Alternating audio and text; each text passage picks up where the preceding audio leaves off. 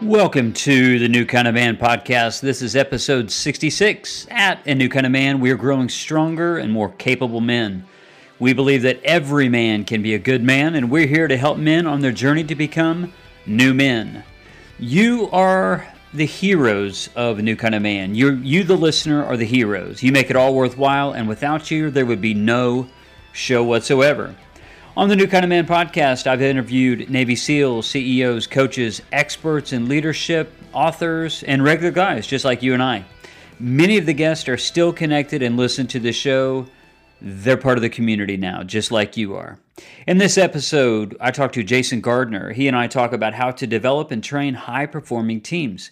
Many of these same principles can be applied to married life, home life, and work life. Stay tuned. We'll get into that conversation in just a moment.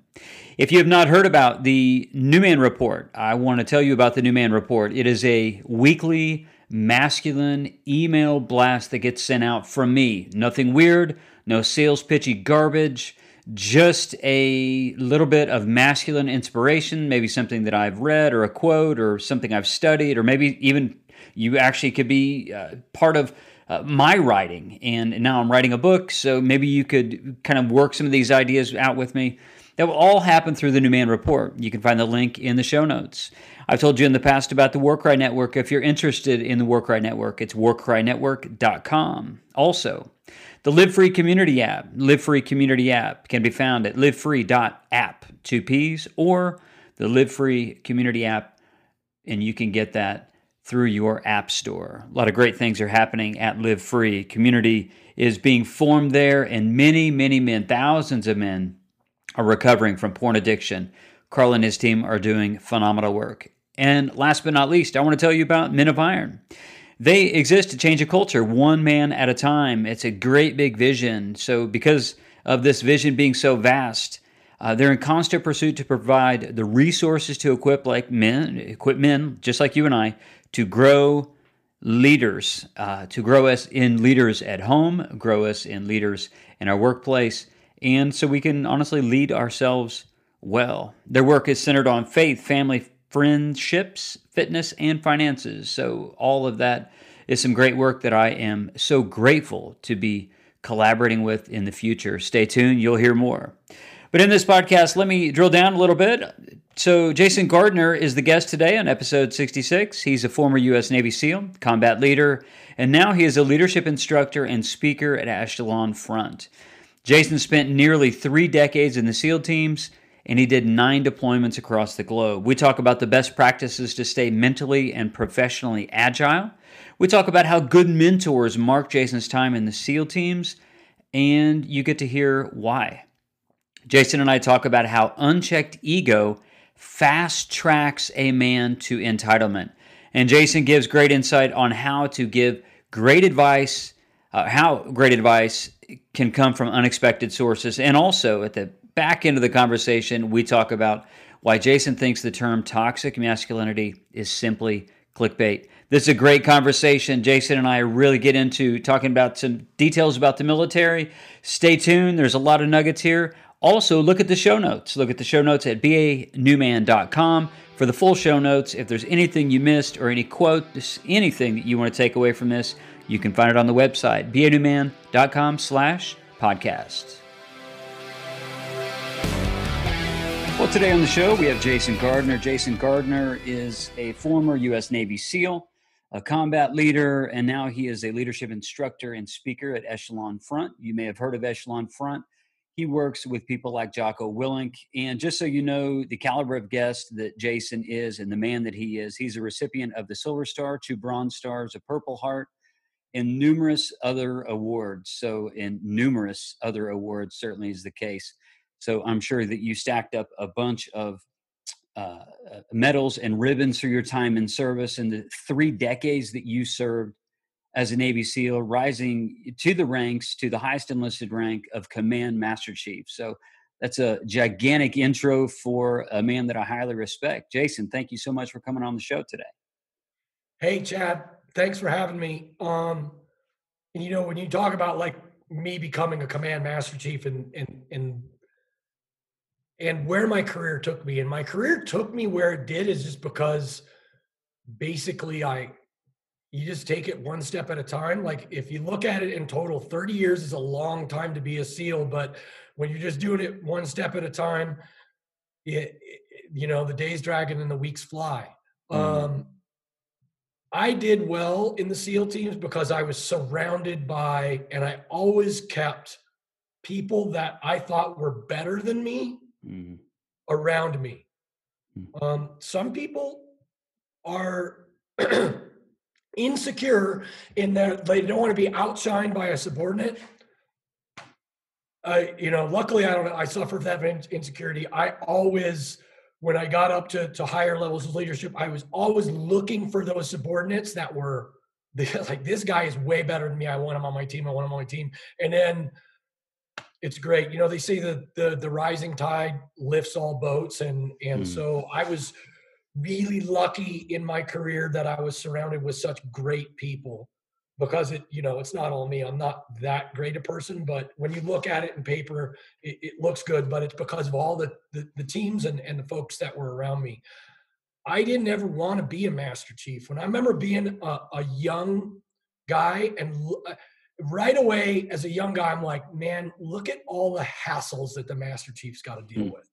90% of his time is basically chewed up with 10% of the people who are constantly getting in trouble and all that. And I'm like, I'm not sure they pay him enough to do that. And I'm not interested in doing that, but it it got to the point where the Navy was the Navy says, you know, like, hey, if you if you want to stay around, you need to start doing leadership. And so it kind of forced me out of my comfort zone because I wasn't Im- ambitious in that in that regard where I, I, wanted to have CMC in front of my name. I didn't care about that.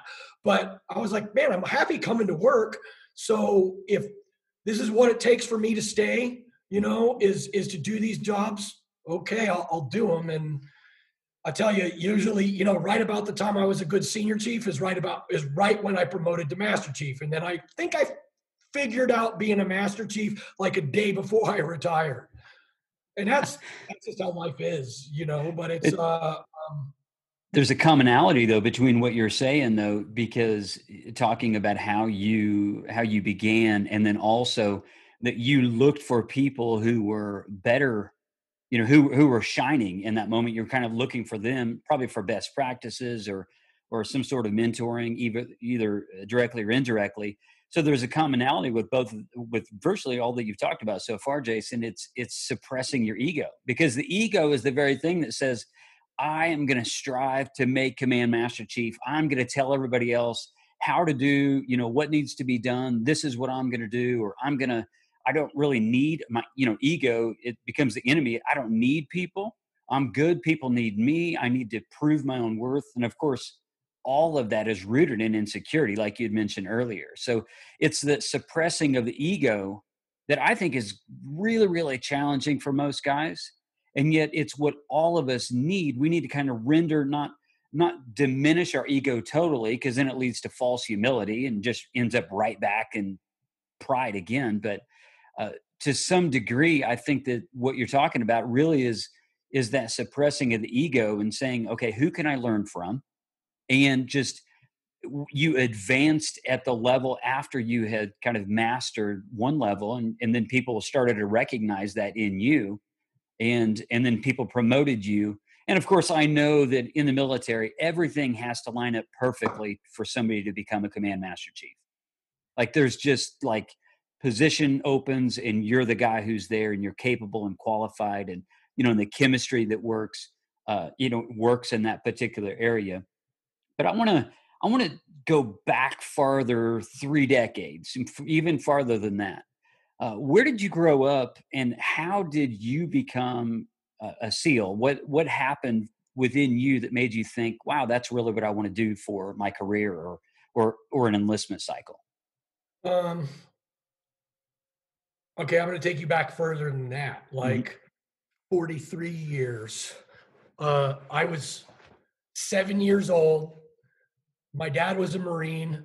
We are driving in a car, and um, off the base at the military Marine Corps Air Station El Toro, and it's raining. I think I can see the base obstacle course as I remember it correctly, but I was very, very torn at a young age because there was something about the military that was really appealing to me. And at the same time, I loved the outdoors. I loved nature. I had all these like uh, uh, field guides and I would like, you know, try to identify spiders and different bugs and all that. Mm-hmm. And so I, I, I was like, you know, I, I, do I want to join the military or do I want to, um, like be some kind of naturalist or scientist or work in a zoo? So that's where it's turning me. And I'm like, well, either way, I'm going to be working out. I want to work outside. So it was at that moment when I decided I am going to join the military first, and then all this this other stuff that I really enjoy is going to come second. Hmm. Made it, and and I'm very lucky in that regard. For most people, don't really know what they're going to do with their lives until later. So my dad, my dad's a Marine, obviously. Then I think this is what I'm going to do. I am going to be a Marine as well. Um, my dad was a JAG officer in the Marine Corps, so he wasn't in the combat arms per se, but that, that's what I was going to do. I was going to to join the Marines. Even talked to the Marine Corps recruiter in high school for a little bit, and my dad's like, "Don't do it. Really? Don't." Well, and here's why: because I wanted to go to Force Recon, which is their special operations force, mm-hmm. and he's like, "It's not closed loop." You're going to have to do time in the regular Marines. You are going to hate that. Mm. Uh, and he, he, he, was right. I would have. Um, mm. Probably not. It wouldn't have worked out for me. So at the time, uh, I was doing a martial art, and one of my instructors in this style called Kaji Kajukenbo that I was doing was a SEAL in Vietnam. Okay. And my parents are like, "Hey, do you, you know, do you know instruct, instructor Turner was a team guy in Vietnam?" I'm like, "What the hell? What's a team guy?" Oh, those are SEALs. Like, what is that? Because there was no movies or anything like that then, and there was like maybe two books. So they're they're like these guys. My dad's like these guys are really really good. They're maritime special force, you know. And I swam and played water polo. Um, my parents wind up buying a house on the beach in San Clemente which is close to Camp Pendleton. And so I'm like, oh, that sounded really appealing to me. And so my dad told me, he's like, hey, the SEALs are closed loop. So if you join the Navy to become a SEAL, you can do that for your whole career. Now, nowadays, if I joined the Marine Corps, went to MARSOC, it's the same way. They're closed loop. You stay there the whole time. But that wasn't the hmm. case then. So I was like, Roger that. I was lucky that my dad was still in the service. So he's like, you know, when we brainstorm this, like, well, okay, you obviously you've got to make it through BUD/S without quitting. But what else can hinder you? Well, I could I could fail the dive physical. So he arranged for me to have an actual dive physical done to make sure that if I went in, I would at least qualify for the teams. Oh, that's so awesome. physical done, and they're they're like, yeah, you you you would qualify. So then it was on me. Then I enlisted in the Navy as a gunner's mate, and they had a dive fair program at the time, which was like a, a contract I could have taken to gun to BUD/S, and it was full. So I was just like, okay, well then I'm just going to go in as a gunner's mate, and I'm going to take the screening course in boot camp, hopefully pass it, and get an opportunity to go to BUD/S. Uh, I called the dive motivators prior to going to boot camp um, and said, hey, you know, I'm coming out there. The only reason I'm joining the Navy is because I want to be a SEAL and all this and that. So they come into to my boot camp class and they give the brief. It's like the first third day of boot camp. And uh, then I went and talked to the dive motivator right afterwards. I'm like, hey, I called you guys a couple weeks ago. And, you know, when I called them back in the 80s, they were like, yeah, whatever, kid. But then when I talked to the dive motivator, I'm like, hey, I called you guys a couple weeks ago before I came to boot camp. And he's like, oh, really? Cool. Underline my name. Mm-hmm. and then, but as it turned out, everybody who wanted to screen in my boot camp class, we all got the opportunity to screen. It just only me and one other guy passed the screening. and it was it, it was interesting because that other guy, um, he wound up becoming a master chief in the SEAL teams too, which is oh, cool. hysterical. Our, we started our journey on the uh, on the the aircraft together from MEPS because we both left the Los Angeles MEPS going to Great Lakes and the same boot camp. Wound up being at the same team later on, and then um, did a platoon together. But yeah, the two of us went through, and, and he wound up going to a different A school, and so we did. We were in different BUD/S classes, but our our careers were married up, and he did thirty years as well. So kind of trippy. But that is uh, super super cool. I mean that and to be able to follow the trajectory of a career that far like with somebody else that has to be yeah. really i mean i've never heard of that before especially with the lengthy career that you had yeah i mean but in the in the teams and the, there's there's more than like the most brothers i think there's like three there's one family that's got four brothers that are all seals and wow. all at different levels of leadership and so it it it happens but uh but yeah, so that's that's how I made the decision that um, you know that's what I wanted to do, and then I just grabbed onto it and held on. Now, I didn't like being told what to do, and I didn't like who does to cut my hair. I didn't like wearing a uniform, mm. and so I was going to do four years and get out and go do something else. Mm-hmm. Uh, and then the, the, four years went by, and I was like, man, wait a minute, I'm pretty happy here and things are going good. So I re-enlisted, and the next thing you know, I'd like every enlistment was going to be my last. Mm-hmm. Um, and I did have broken service at 12 years, but that had more to do with uh, with my my son's mother at the time really wanted me to get out of the military, so I separated and went in the reserves then. Mm. And then, but we got divorced and uh, and once that was all worked out i came right back on active duty and then just i, I checked back onto active duty august of 2001 my timing was wow. impeccable yeah wow. so i i was back checked into the sniper cell at group one TRADET, working in the sniper cell when the planes hit the towers. And then phew, that's when the shot went off and we were just off to the races for the next, you know, what's it been two decades now of just mm-hmm. turning and burning. So that worked out really well.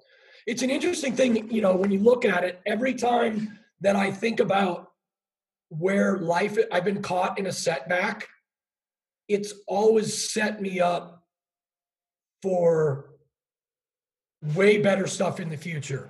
For example, like prior to getting out, I was I, at 12 years. I was I, I didn't make chief until 16 years in. Oh, and okay, wow. There was a there was a bunch of times that I didn't even take the chief's exam because they're like because I was getting out, you know, mm-hmm. and then getting out stalls the heck out of your career, you know, even though you're in reserves. Come back in, and like a lot of the guys that I'd go into BUD/S with and stuff, these guys are senior chiefs, they're becoming master chiefs now. And I'm not, I haven't even done my platoon chief slot yet.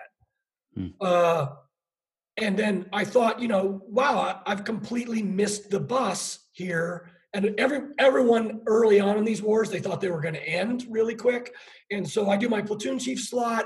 I get my platoon goes to the PACOM, to the Pacific Theater, while everybody else at the at, at the team I was in, they're all in Iraq in 2006. You know, so I was in the other tasking unit other than tasking unit bruiser, and I'm looking at emails of guys like, "Hey, we got we killed Thor with a Carl Gustav," and all this amazing combat yeah. that TU Bruiser's getting into, and I'm like.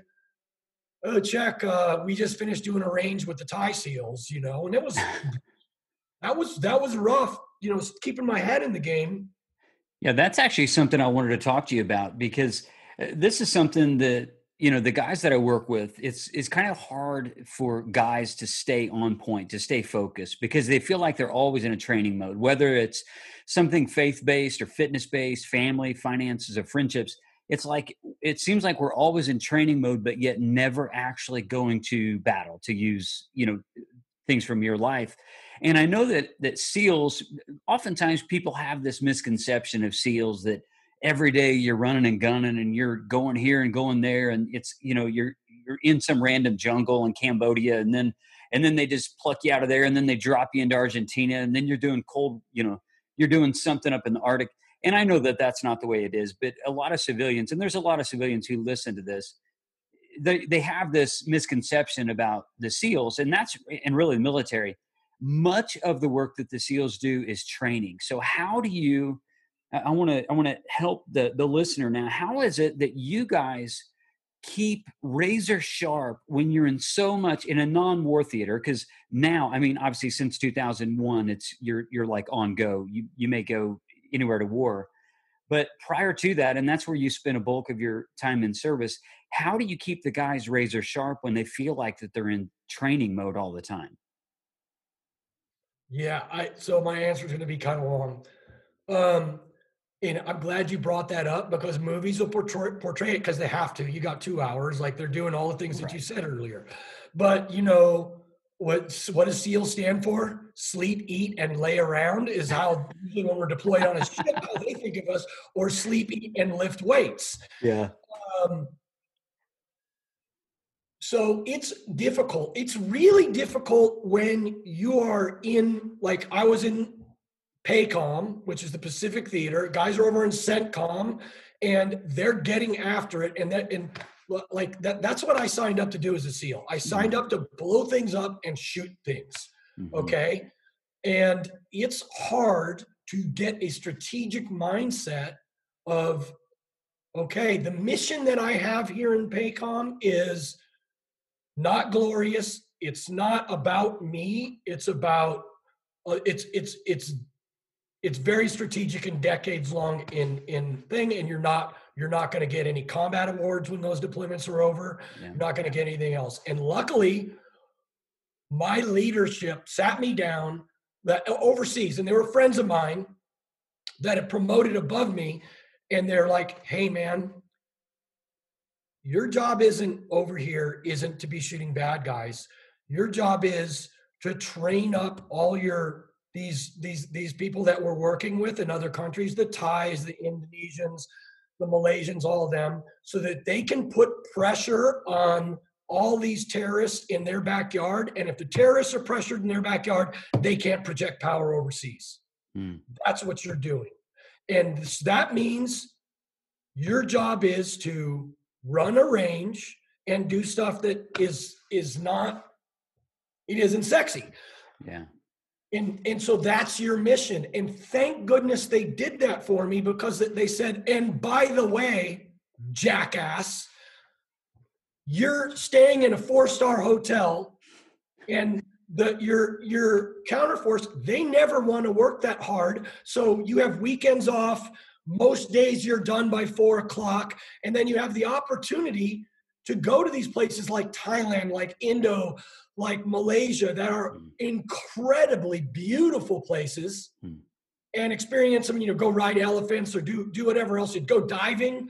I mean, in in those life experiences, I'm I would not trade for a thing. Mm. And so it's just different, but it took it took someone being smart articulating that to me and helping me out and saying this is the role you're playing and then back to what you were saying about checking your ego, which is so important across the board to go, okay, this this is what I'm doing here.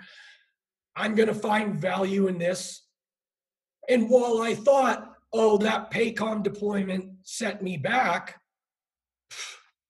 you know, then when I went and did my tasking unit senior chief slot, I deployed to Afghanistan, which is a straight up slugfest for eight months. Mm-hmm. Uh, my task unit had 340 hours of troops in contact. And typically, for a task unit senior enlisted advisor, usually he's stuck in a JOC. But the way we were operating there, when we first when we got over there, our whole task unit was going in the field. That means I was going in the field every time. We did 23 missions. I went in the field for 21 of them. Man. Um, and it was just it was an opportunity i happened to be in the right place at the right time hmm. and it easily could have happened that those setbacks had i not had them i, would have promoted right past that hmm. so look, look, look at when I, when I was a command master chief Command Master Chief of SEAL Team 5.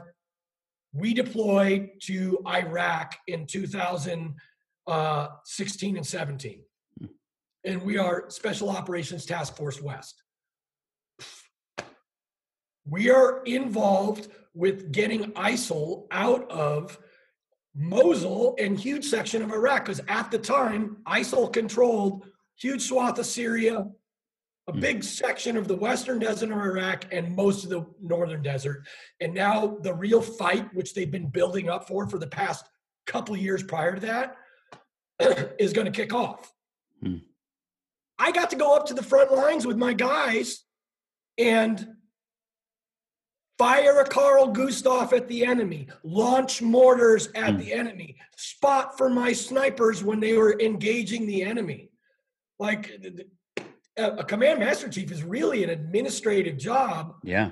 Um, and doing that stuff, you know, not really what you're supposed to be doing, but you know, I'm not going to turn it down. And I do need to be out there at the front lines with the guys as a command master chief because at every level of leadership, there are these filters, and everybody is mm-hmm. convinced that the next echelon above them is stupid and the echelon below them is stupid and that's where the senior enlisted make their money is you're able to transition all those levels so for instance i can be out there on the front lines sitting in a in you know a building that they've taken over where they got their JOC and they're calling fires in on the enemy and they're frustrated because they're not getting the authorization to drop bombs when they need them mm-hmm.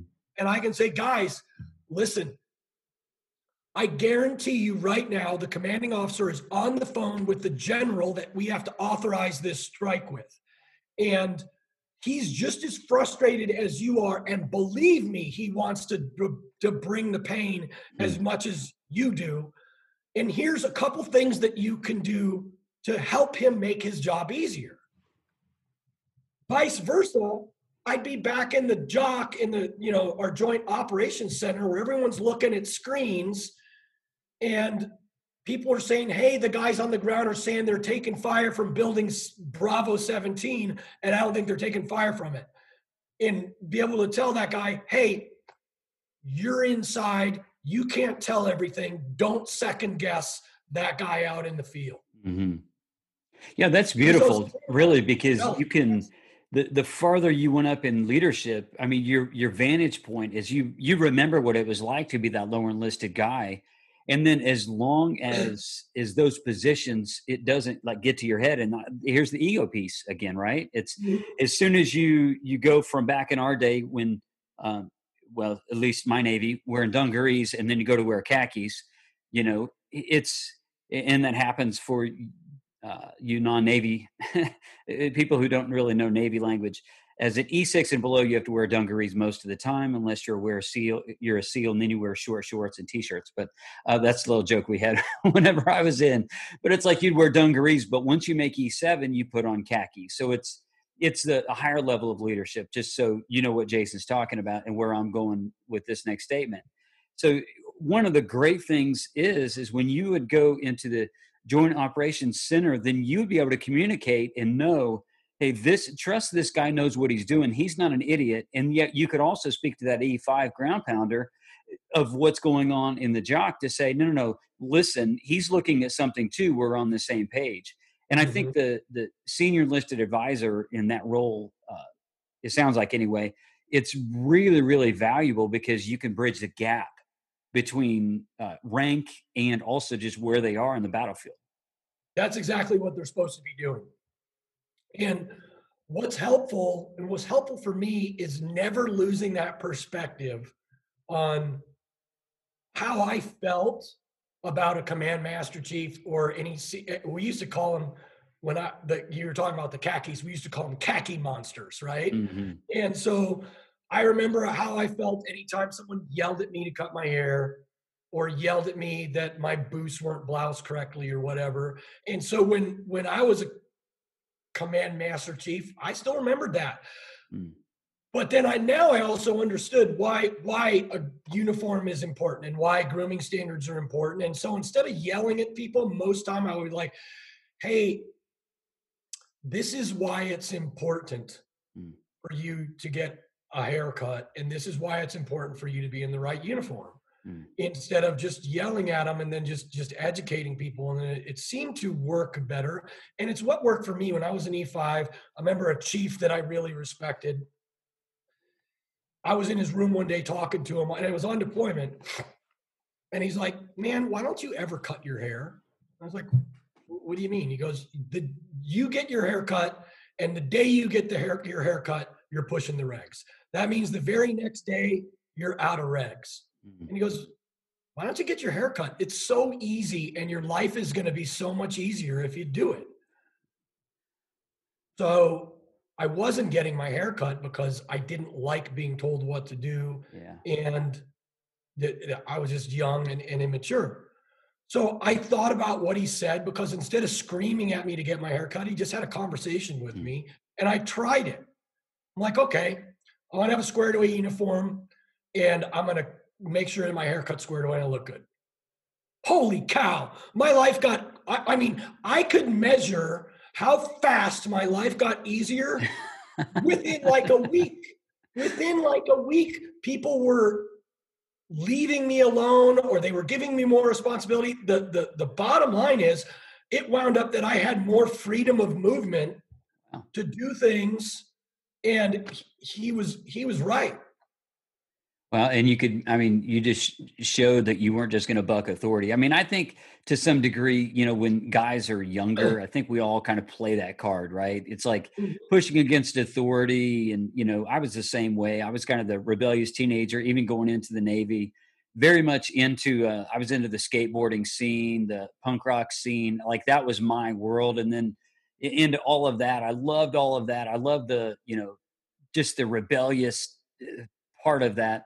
And yet at the end of the day, when you start to mature, you start to realize, wow, my, you know, when I actually play within the rules, people treat me like a man instead of a boy. And I'm not saying that they did that for Mhm. you, Jason, but it's from the other side of it now. And you and I are close in age. I look at a lot of younger guys and they just do things and they just do stupid things. And I'm like, your life would be a lot easier if you would just just do what it is that you're supposed to do instead of asking why and really you just you want a loophole you want an out and just to do the thing that you're supposed to do. I want to touch on something just uh, i thought about this as you were telling that story the idea of entitlement. So many times as we progress in life maybe we get to a place in life where we get to a, a position at work or in the military or putting on khakis you know the khaki monsters you're talking about as you take an e7 so many times that that ego then renders itself out to where we become like entitled. We think well I, i've earned the place that i've you know i'm at this place but i earned it. It's up to me. Mhm. and, and and so much of that it can get in the way. And it didn't sound like that's what happened with you. Instead you're always looking for the next person to say how can i improve as an individual? Not necessarily that you're climbing the ladder because what's implied when we start thinking about climbing the ladder is being being willing to step on other people's necks to do it. And yet i look at it in another way. I think that that for where i am as a man i'm standing on the shoulders of other great men. And Mhm. whether it was in my family uh, family of origin or outside of my family of origin but i'm standing on the shoulders of men. And i want to i want to pivot here for a minute and talk about mentors. Because I, listened to a podcast that you had with Jocko. I listened to both uh, both episodes. Man, you guys rocked on for like four hours or five hours in those. I listened to all of it. It was great. As a matter of fact, I went back through and listened to, to episode one again. It was it's just it's solid stuff. But you talk about a, mentor, and a mentor gave you some advice. He says, no matter where you go, run from there. Talk about that if you would. If you if you remember, I'm sure you remember it, but Oh yeah, yeah. In fact, I I so that was Monty Tree Size, and he, you know, I talked to him and I got permission to use his name when whenever I'm talking about publicly. I always check with folks. Yeah. But uh, there's something that here here's why I was always looking to improve. One of the reason is because I've I've had in I suffer from imposter syndrome. Yeah. Okay. And so like when I went to BUD/S, I felt like a little kid. And I felt like at any minute, someone's going to go, Hey, wait a minute. Gardner's just a little kid. What is he doing here with the men? And so, what that forced me to do and always forces me to do is to work harder. Because mm-hmm. I don't, I'm like, I'm not sure that I belong here. And so that builds in that kind of humility. And so that, that's, it's really, really kind of cool, you know, and I'm, I'm going to get back around Monty here in a second, but like the rebellious youth, if it wasn't in our species nature to have our young folks rebel, we would never evolve. Hmm. We would never change. We would just be doing the same thing. We would just get in in, in line and work the algorithm hmm. until it was dead, and there would never be any evolution. So it's really, really good while it causes friction and it forces us to be uncomfortable. I'm glad that punk rock kids next year and the year after that are always bucking the system or saying, why are we doing stuff this way? And here's a way to do it better. And in general, they're just saying, we're mm-hmm. going to figure it out because that is healthy. Um, so back to Monty. I mean, Monty.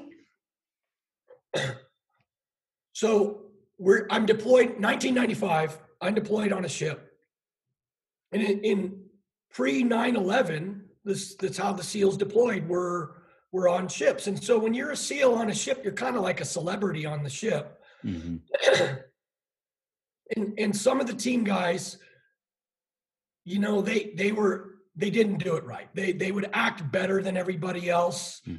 they would act aloof and like act like they had a sense of entitlement mm. um, and i watched monty very closely because he's one of my leaders and that's one of the things about leadership is the folks that are working for you are going to learn more from what you do and how you act than what you actually say. Mm-hmm. I watched Monty. So when Monty's going through the chow line in the galley, he knows everybody behind the chow line and he's talking to them.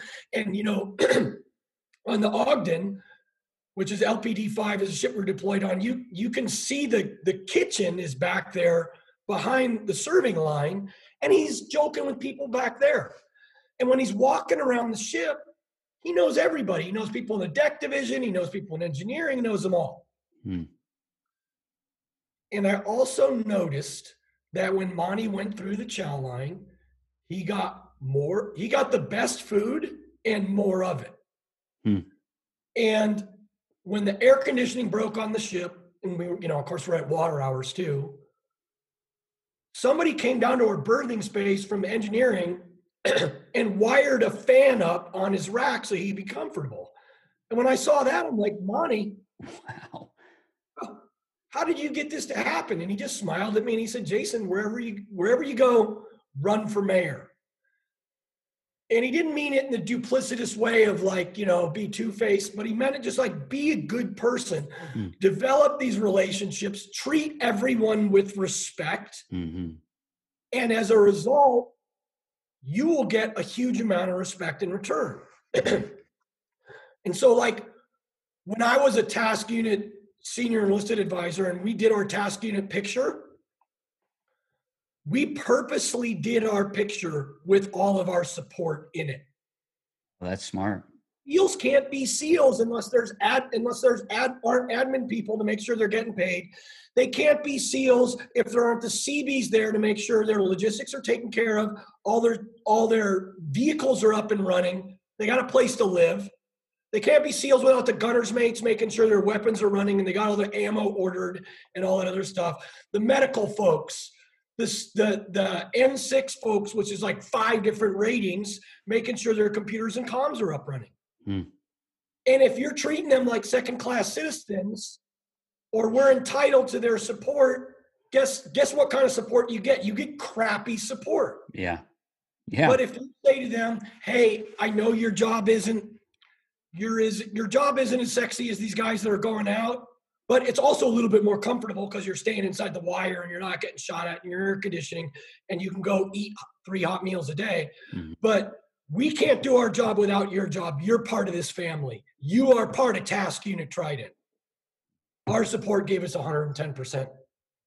Yeah, that's awesome. I remember listening to uh, some podcast with Jocko a while back, and he was talking about some. Uh, he was talking about it from the other side of it. Of course, he he became a task unit commander and all that of of uh, task unit bruiser. But what's mm-hmm. really interesting is he talked about it on the other side of it. He said when the SEALs come in, basically when you guys come out of the field or you've been doing, you know, water water warfare or whatever jungle, wherever it is that you've been, whatever theater, he would tell the the people, the support people, he says, if there's nowhere to sit, get out of the way so they can come and sit. So he he actually talked about it from the other side of it too. And I think it's really cool how that cycle kind of feeds itself. You know, you're saying run for mayor, and then he was he talked about instructing people who were who were basically in that air conditioning to say, get out of the way, take care of these guys. We're all in it together. And just because they're not here all the time, remember that the support people are supporting them. And what you're saying is, remember, we couldn't do what we do without their support. That's just a really cool connection. It's it's a crazy dichotomy, and he's doing the same thing. he's educating everybody on on what the other stuff, you know, what the other side is, because these resentments they build up.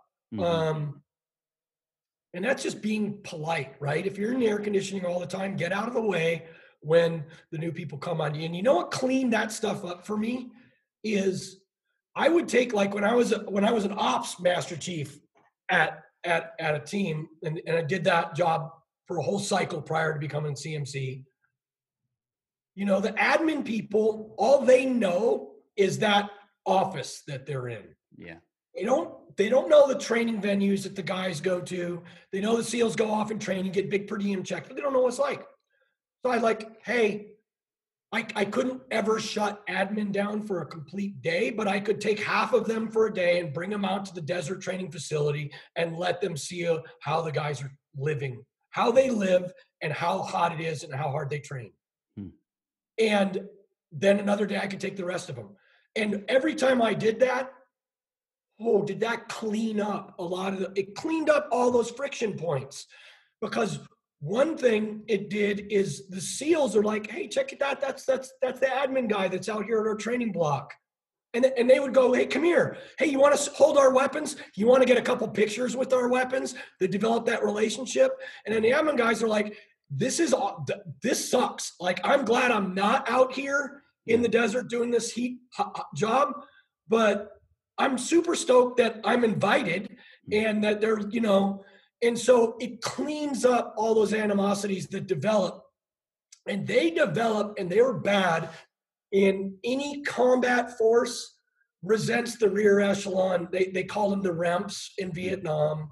Uh, in, in, our wars, they called them the Fobbits. And those are the guys that never left the forward operating base. Mm-hmm.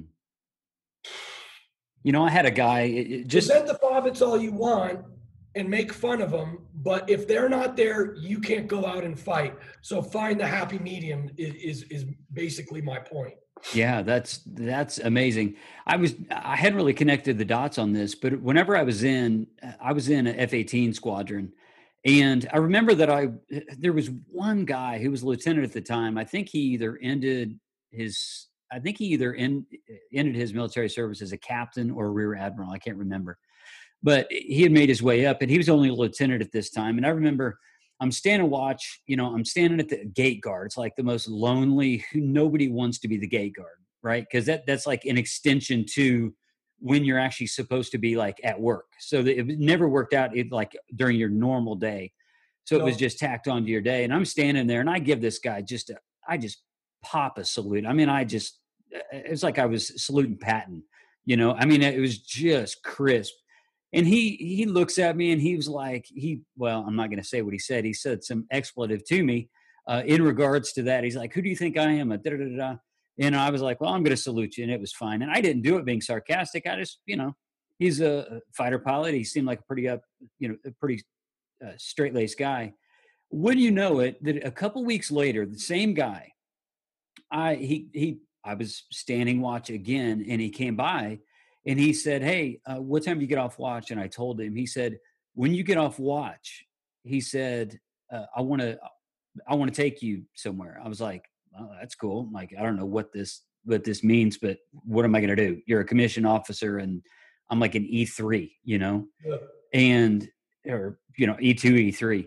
So I said, okay. He ends up taking me uh, after I get off watch. He takes me. He, I go in his POV, his personal owned vehicle. It's a sweet Jeep, and I'm not going to say his name in case he listens to this because he might, um, because of the, some of the communities I'm connected with. So then we ended up going in his Jeep, and he takes me over to like the tactical center to where everything, all of the missions, because I was support, I was support team. I basically uh, worked on jet engines on F-18s.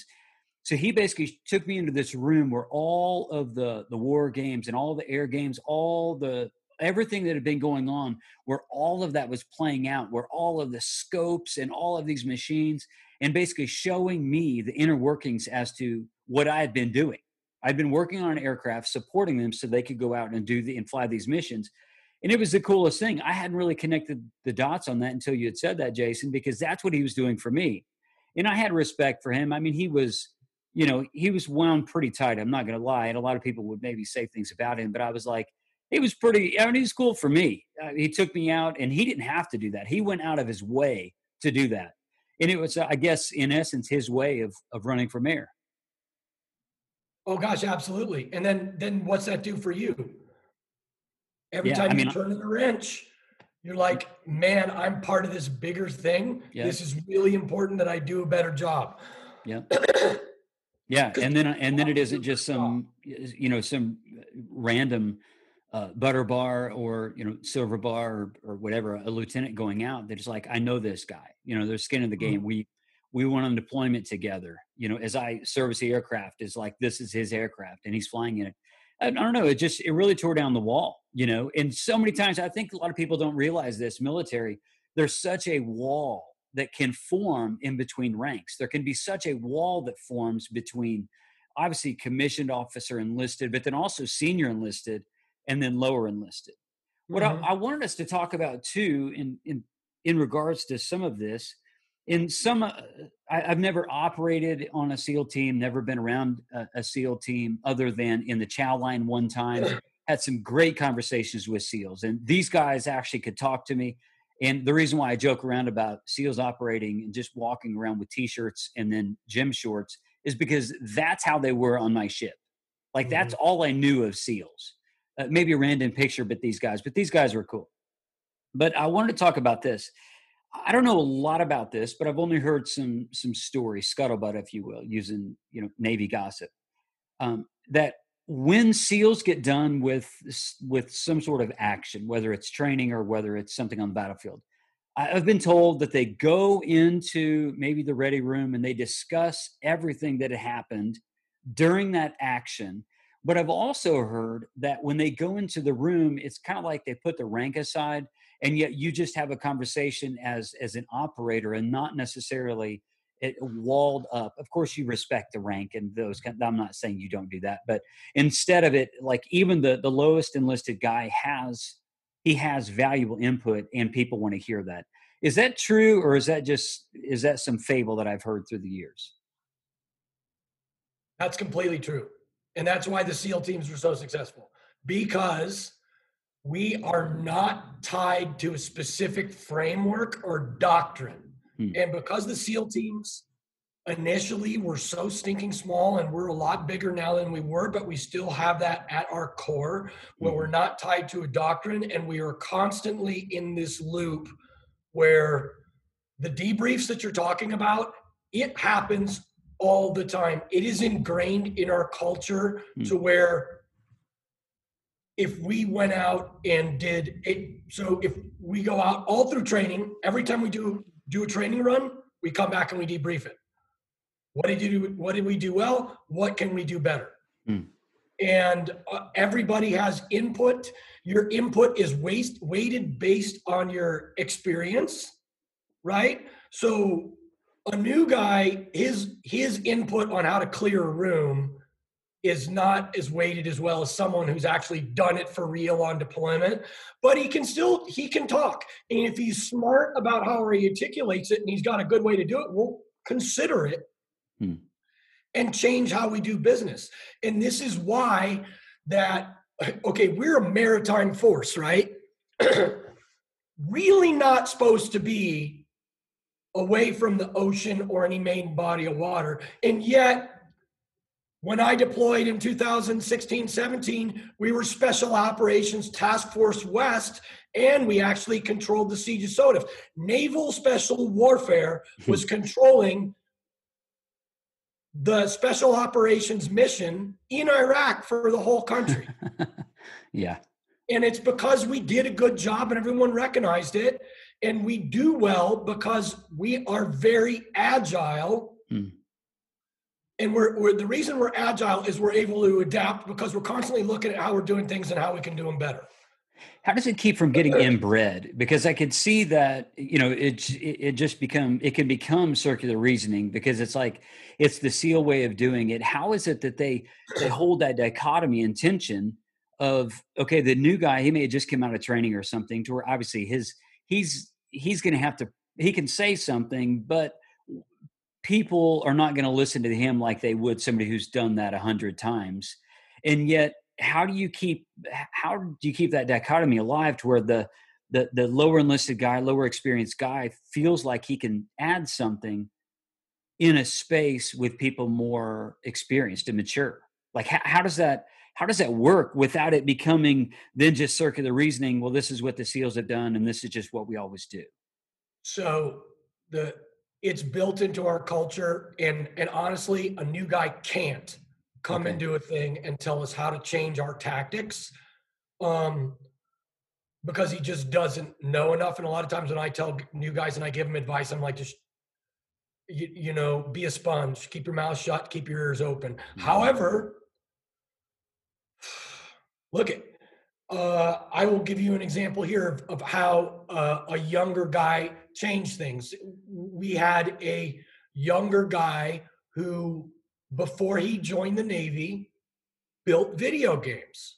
Hmm. He was a software engineer, right? And he looked at how we were doing. So, for our joint tactical air controllers, they had to go to this simulator to able to get calls to stay current, right? They could either go do it for real, but that's tricky because the aircraft aren't always available and it's hard to keep your current your currency up. So they they built this million dollar simulator, which was broken all the time. Huh.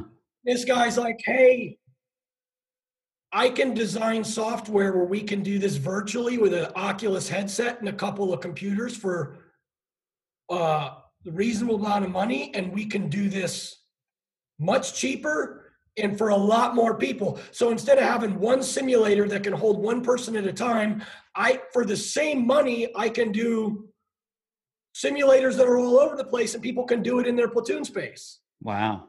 And uh, people are like that's it. Hmm. And so because it's ingrained in our culture, so as we're doing stuff in naval special warfare in and I'm saying we, I'm not part of naval special war anymore, but I I still know how they are. They have, they're constantly looking forward at how we can do things better. It's engraved in our culture. Mm. Like there's this constant system of improvement. Like, mm. hey, we did really good that time. How can we do it better next time? And we go through that process. Do we get caught in like, hey, well, we did that really good and we're good at this now? Absolutely. That's mm. a trap. That's a glue trap that catches everybody.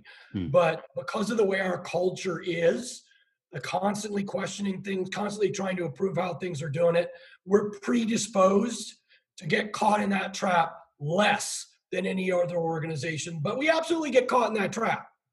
Hmm. Sure.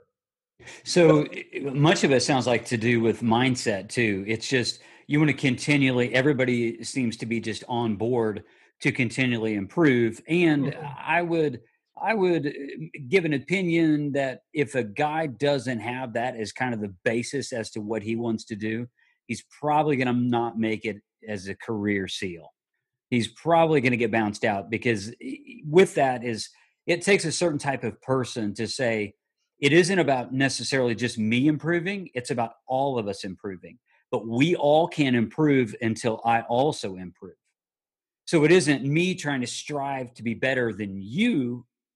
It's when I become better, then you, we all become better. Do you think that's a fair assessment? Yes and no. So the seals are not we are not immune to dirt bags mm-hmm. and and so just like any other community of people we've got stellar performers and we have people who are not stellar performers. We have folks that are career minded we have folks that are short sighted and we have folks that only care about themselves. We're very lucky that on the whole if you look at the community writ large the majority of the folks are doing exactly what you're talking about doing and they're worried about moving the community forward mm-hmm. instead of moving themselves forward. Mm-hmm. okay. So what would you say are some of the intangibles? I mean uh, you know seals uh, are known to operate in teams and yet highly trained high level a lot of alpha males a lot of I mean, just a lot of energy and youth and all this stuff going into it, spanning generations. I'd think about your, you know, 30 years as a SEAL and, you know, in that is representing probably three different generations of people who you've seen and they think differently and they are differently.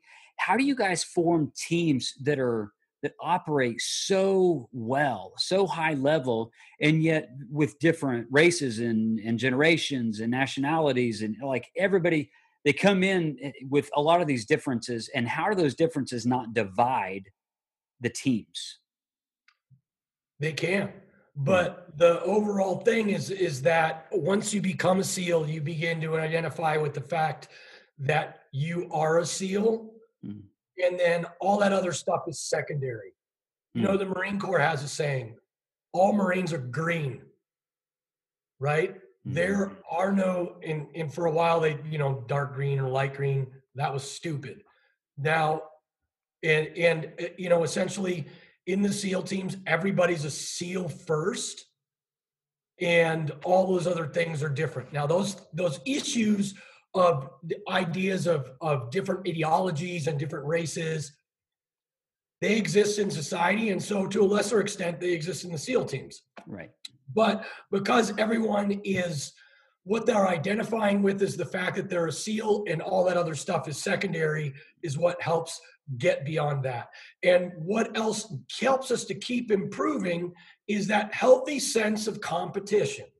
Okay. Like when a guy does better at a pistol run and he's like, hey, do you know that that I kind of he'll he'll say he did better. And then most times he'll show other people like hey do you know what i did? I moved my uh my holster to this position because it's it's it's a faster draw. Hmm. or i noticed with instead of sprinting to that obstacle and getting my heart rate up so high that then i can't take a steady shot i moved quick to that obstacle but i didn't go at a dead sprint where i could control my heart rate and then i was capable of firing you know more accurately and and so we're constantly doing that and and, and for the most part it's this friendly competition mm-hmm. and i'm really glad that you brought up that aspect of seeing different generations because all the time i hear complaining about the millennials or mm-hmm. whatever the next generation is and it isn't clear to me that any of the generations are bad because I thought that like the new guys that I saw as a master chief, those new guys were way better than the levels that I thought I was at when I came into the teams. Awesome. Um, and the facts that, you know, like people say, oh, the millennials want to know why. Well, good. You better be telling people why they're doing what they're doing or they can't do it hmm. right? If people don't understand what the overall end state is, they can't get there. They just muddle around and confuse stuff. Hmm. So I I was always impressed with the generations coming up and and I feel like as I handed the baton off at the end of my career that they were going to take it to, to places um, much further than my generation was capable of, of getting to. I have, uh, I have, I have, have I don't know if my perspective is right on this, but I, I have a hunch that the percentage of people who make it through BUD/S hasn't probably changed that much over the last 30 years. It's probably about the same oh, percent of people in a team. So if you have three different generations and it's producing the same amount of people going through BUD/S who then become SEAL candidates and then make it to a team, I mean, there's something there too, right? It's like it, apparently those generations aren't altogether bad. There's there's cream of the crop and there's duds in every single generation. Yeah, it, and you're you're absolutely right. And and the attrition rate hasn't changed. And it's frustrated the Navy because they spend a lot of money on training guys that they're going to lose 70% of them. Yeah. And so they've attempted to, to figure out how to recruit and figure out what that person is. Haven't figured it out yet. Not but, even with uh, all the all of the pre-screening and all the testing and I and even now I know that there's other things if somebody wants to go into SEAL, there's all sorts of training programs I think to even help uh, prepare somebody to go to BUD/S i mean, as much as you can. I mean, you can't mm-hmm. uh, you can't replicate that in total, but I, I, think they just try and you know keep them sleep deprived as much as they can, and then uh, you know work them to death. But uh, even with all of that, they still haven't been able to dial that in, huh? Still seventy percent. Love it. Um, I think that's awesome. Truthfully, I mean, I, of course, the government's trying to. They always want to try and refine it to you know less waste, less money, better individuals. At the end of the day, I've I've never been through the process. I've talked to a, a lot of uh, men like you who have been, and I'm thankful that it is what it is. I don't think they need to lower the standards one iota. And and and understand, they're not trying to lower the standards oh. at all. Yeah. They're trying to like, hey, when we spend all these recruiting dollars, mm-hmm. we're losing 70% of our money. So how can we target our yeah. recruiting to mm-hmm. select someone that's, you know, a little bit better so that they make it all the way through? I think that's the angle that they're looking at and and what what NSW has been trying to do for a long time. Um, you know, our fame with the movies and all that. It, it, it was a double edged sword, but it was something that really our brand advertised our brand and made it to where we were able to attract an, crazy amount of talent mm.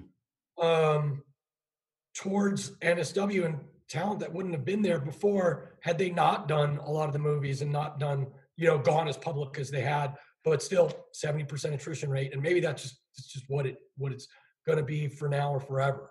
Yeah. So basically, what you're saying is Charlie Sheen in Navy SEALs did uh, what Tom Cruise did for Top Gun. like, like yeah. for me, the reason why the reason why I went and did what I did is because I, I watched Top Gun. and I'm like, that looks pretty cool. Working on a flight deck, you know, during flight ops at night, it looks dangerous it looks really neat working on jets to be able to go you know travel the world and all that full steam ahead or full speed ahead whatever the whatever the mantra was at the time. So it's funny that all these you know the movies and of course i think that was the first big one uh, navy seals old school it just shows that i'm old school too i guess but uh, all of those and then the movies that have come after that there's definitely some some fame that has been brought your way which i it Uh, like you say, it, it, I could see how it'd be a double edged sword. In one regard, I think that you guys are getting some attention that I think is great and warranted. And yet it probably also gets you some attention that you don't want also. So I could see how it'd work both ways. Yeah. I mean, the biggest problem we had was I think we got to a point where we started to, it, when when you start to believe your own press, it can be dangerous. Absolutely. And um, there were times when some of the problems we were having was was a result of our sense of entitlement mm. and us, you know, thinking some of these things. And but we worked through that as a community, and I think it's all good. I think they got their arms around it now. Mm. Yeah, I could see how that I mean, that can creep up for anyone. Certainly, any guy who's listening to this right now. Any of us, we there's been so many things that you've said today that we can connect with. I mean, the mindset, the, the just the growth mindset of trying to position ourselves. Uh, you know, looking at somebody who's excelling in an area and looking towards that to say, I I don't know what that guy's doing, but I want to pay attention to him because he's better at it. Us running for mayor, obviously, there's something there suppressing our ego and now even in this conversation you know this part of the conversation there's there's so much here that a guy can address of saying okay don't let that sense of entitlement come in because as guys we can become so inflamed and we can in a uh, metaphorical way we can read our own press so much and we can become so lofty and we think well we're men we're entitled to this and miss the very essence that i think a man was created for is is to work, provide, protect, uh, ultimately, I think that that that guys need to live to glorify God and also bring good into the world. And we do that when we're being the men we're supposed to be. And we need other men around us to help us. And I think, you know, Navy SEALs, you guys have the whole team dynamic really dialed in. I think so many of of us now as civilians can learn from that and just again the stuff that you've talked about things that that we need to help form a band of brothers uh, to help us to to stay straight and keep going forward in the way that is, is is better for us our relationships and also i think just the world so i want to ask you this question um and, and we're kind of winding down the podcast. But I want to ask you this question, Jason, of of the things that are happening today in the world as far as it pertains to men. I think that uh, here's my opinion. I think that there's an, an outright assault on men. Do you agree with that assessment? No. You don't? No. Okay. Please please share why. Because it's clickbait. Okay. It's clickbait. When who whatever news agency, they'll find somebody out there that's living in on some obscure college campus or in some west coast city that's going to say uh you know all these problems are because of toxic masculinity mm-hmm. people don't really believe that hmm. people people aren't there. There's a reason why. Who's who are our action heroes right now? Who who who is it? You know, it's it's it's guys like Russell Crowe. It's um, uh, Jason Statham, guys like that. They're not feminine. Right. They're good to go. And anytime they're in a movie, that's what people go to see. And so I think that people believe that there's an assault on masculinity and maybe there you know there is but it's not effective because it's not changing anything out there in the real world. I look down at like how I, I, just I just look at it and I'm not seeing it. And, and and so like when people say oh kids are getting weaker my kids aren't my kids are outside walking around with their shirts off and it's snowing outside, right? and you know, maybe city kids are, are a little weaker or someone that lives somewhere, but that's always been the case and it always right. will be. And I I I'm not sure that there is an assault on masculinity any, any more than there ever has been. I think that ideas about what masculinity is need to continually evolve. Hmm. And uh, anybody who has the idea, wrongfully so, that being a man is being a bully, right? Wrong. And it's mm-hmm. important mm-hmm. for us as men to set the example for each other. And that's that's one of the things real important is like set the example when folks talk about toxic masculinity to me they're really talking about things that aren't masculine they're just things that aren't cool and unfortunately for the most part because of how testosterone lays it out, it's men more often than not, it's men that are bullies. Right. More yeah. Often. I mean, that's uh, part of that is just literally it's our biology. So it, it's it we we are more aggressive. Testosterone mm-hmm. gets released as you know as a teenager during puberty. We just have this surge of testosterone, which is why you know guys like you you and I in our our youth we went to that aggressive music and the, those kinds of mm-hmm. things it's also a reason why I think it's kind of proven over time is uh, young boys, teenage boys, they're the heroes are people who, who you're talking about. Okay, the, the Russell Crowes, the Gladiator, Braveheart, you know, William Wallace, and and that whole perspective, the maybe sports stars. Um, and definitely, I think that that is is in alignment with with what I see in the world too. I think, if, to me, I think I would disagree a little bit. I think that there is an assault on masculinity, but I would agree in this in this perspective I think that there's an assault on masculinity, but I believe it is being ineffective. I do yeah. believe it's being ineffective. And I think that there's a minority of people in the world who have the megaphone right now. And because that mm-hmm. minority has the megaphone, they're it, they're trying to make it seem like it's a bigger issue than it is. And you mentioned the word, and again, it's my opinion, but you mentioned the word uh, or the words toxic masculinity. I actually don't even think that that terminology exists. It's either masculinity or it's not.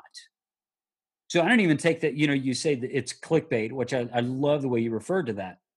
It's toxic masculinity. I think masculinity in in its in its form is either masculinity or it's not. There's no toxic version of it.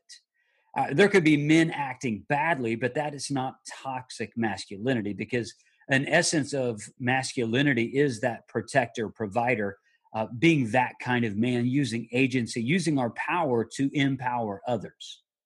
And so, if we're not doing that, we're not actually using our masculinity. So, therefore, I think the that terminology is so much like what you're saying. It's just clickbait, toxic masculinity. I think it's clickbait, and I I'm of the presumption that it doesn't even exist. No, I, I, I completely agree with you on that. The the the toxic masculinity that phrase is an example of what you're talking about about an assault on masculinity where they're taking a bunch of negative things and then they're they're saying the, attaching them to men or masculinity in general when it's it doesn't apply and i don't so to to nuance what I said, I do, there may be people out there that think that way. I just don't think it's an effective deal.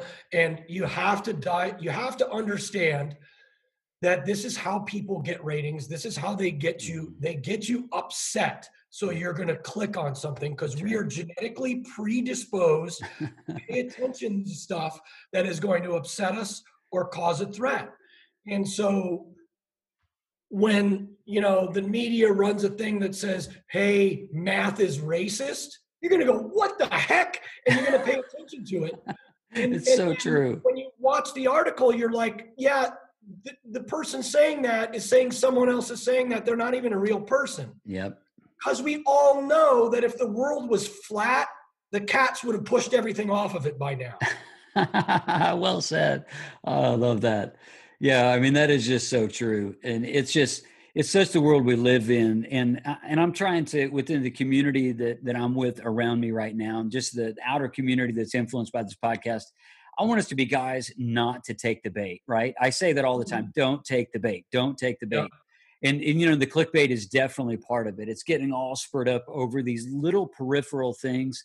And here's the thing I know about me, and maybe it's true of you, Jason, but it's true I think of, of most or maybe all guys it's like whatever we have our eyes on is what has our attention and whatever whatever has our attention most likely has our affection so we're gonna we're gonna create longings based off of this. So if we look and we take the bait there's like something there that's getting under our skin we're gonna chase hard after this and most likely we're gonna miss the thing we actually should do which is right in front of us.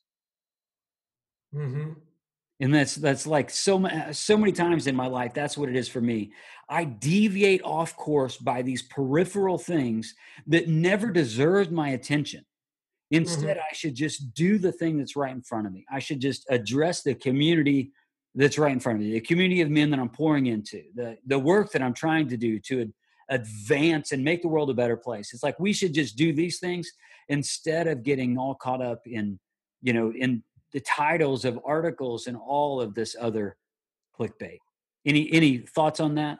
Yeah, I mean that's why Admiral McRaven's speech that he gave was so amazing because he's like, "Hey, you want to you graduate in college right now? You want to make the world a better place? Make your bed every morning." Oh man, so this good. is why you know Jordan Peterson talks about make sure your own room is in order before you go out and and uh, assault the rest of the world. So when you're looking to improve things, you look inwardly first and then you look outward in concentric circles. Yes. So that starts with you, then it's your family, and then it's your community.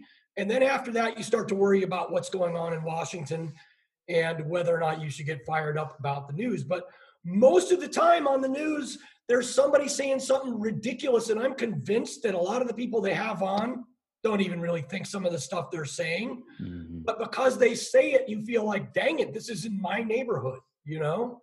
Mm-hmm. Uh, yeah, we we have such a, a, a closed loop society too because of social media and just regular regular media, uh, whether through podcasts or, or Fox News or CNN, MSNBC, whatever. All of these, we have such a closed system and just kind of warring back and forth And uh, and again, that's why I'm just trying to help all of us as as men to be the best men that we can be, and not take the bait in that in that regard. To stay focused on the task at hand, to move forward in the community that's around us, so we can all become better men. Uh, a you know, run for mayor, just like the great advice that you got and that, that the guys are receiving today. Run for mayor, uh, deal with the issues that are in front of you. If there's if there's a peripheral thing, let somebody else handle it. If it's not right in front of you, it probably doesn't need all of your attention. So I know that you have to be done here in 12 minutes. So I want to uh, just you know, if there's any last words that you would have for the audience today, Jason, I want you to be able to do that before we wind the show down. Yeah. For everybody out there, I would like for you to work on developing a sense of kindness. Mm. And by that, I don't mean softness, I don't mean complacency. I mean, like, when you look at yourself in the mirror and you look at all the faults that you have, be kind to yourself. Mm. Your faults are your actions, they're not who you are. Mm you mess up and you drink five beers in a night, that doesn't make you necessarily a drunk. Mm-hmm. So, hey, next time, fix those actions, but don't have that shame and think you're a bad person. And then I would like you to to look at everyone else out there in the world with a sense of kindness and in your mind think that they're doing the best that they can. Mm. So when you run across that homeless person who, gosh, it's really annoying. They've got a tent and, and a, a, a dang shopping cart full of stuff out there, and you're like, Ugh. hey, you don't know what their life is like. And I guarantee you their life isn't good because they're sleeping outside. Mm. And so look at them from a sense of kindness. And I'm not sure that giving them the money in your pocket is necessarily a kind thing. But having a little bit of empathy for the situation that they're in is. And and I, that's something that I, I've tried to add into the other things that I think are going to make me a better man and a better human being. Is is that sense of having a sense of kindness. Well said. I mean, that is some great, great advice. And I didn't expect you to say that. I didn't know what you would say, but I didn't expect you to say that. But man, that's just really got me thinking, and uh, and I know will for the guys who are listening too. That's that is great input, Jason. Thank you so much for coming on the show today. Um, is how can guys connect with you? What else is going on right now? Uh, connect with you, whether socially or maybe some work that you're doing. What? Uh, how can we, you know, kind of help what you're doing? Yeah. Hey, I uh, I'm a leadership instructor with Echelon Front, and uh, uh, we solve problems through leadership. Any problem that your organization or company is having, it's a leadership problem. Mm-hmm. Period. And that's what we help people do. So if you're interested in you know having me come speak or looking at what we're doing, you can go to echelonfront.com.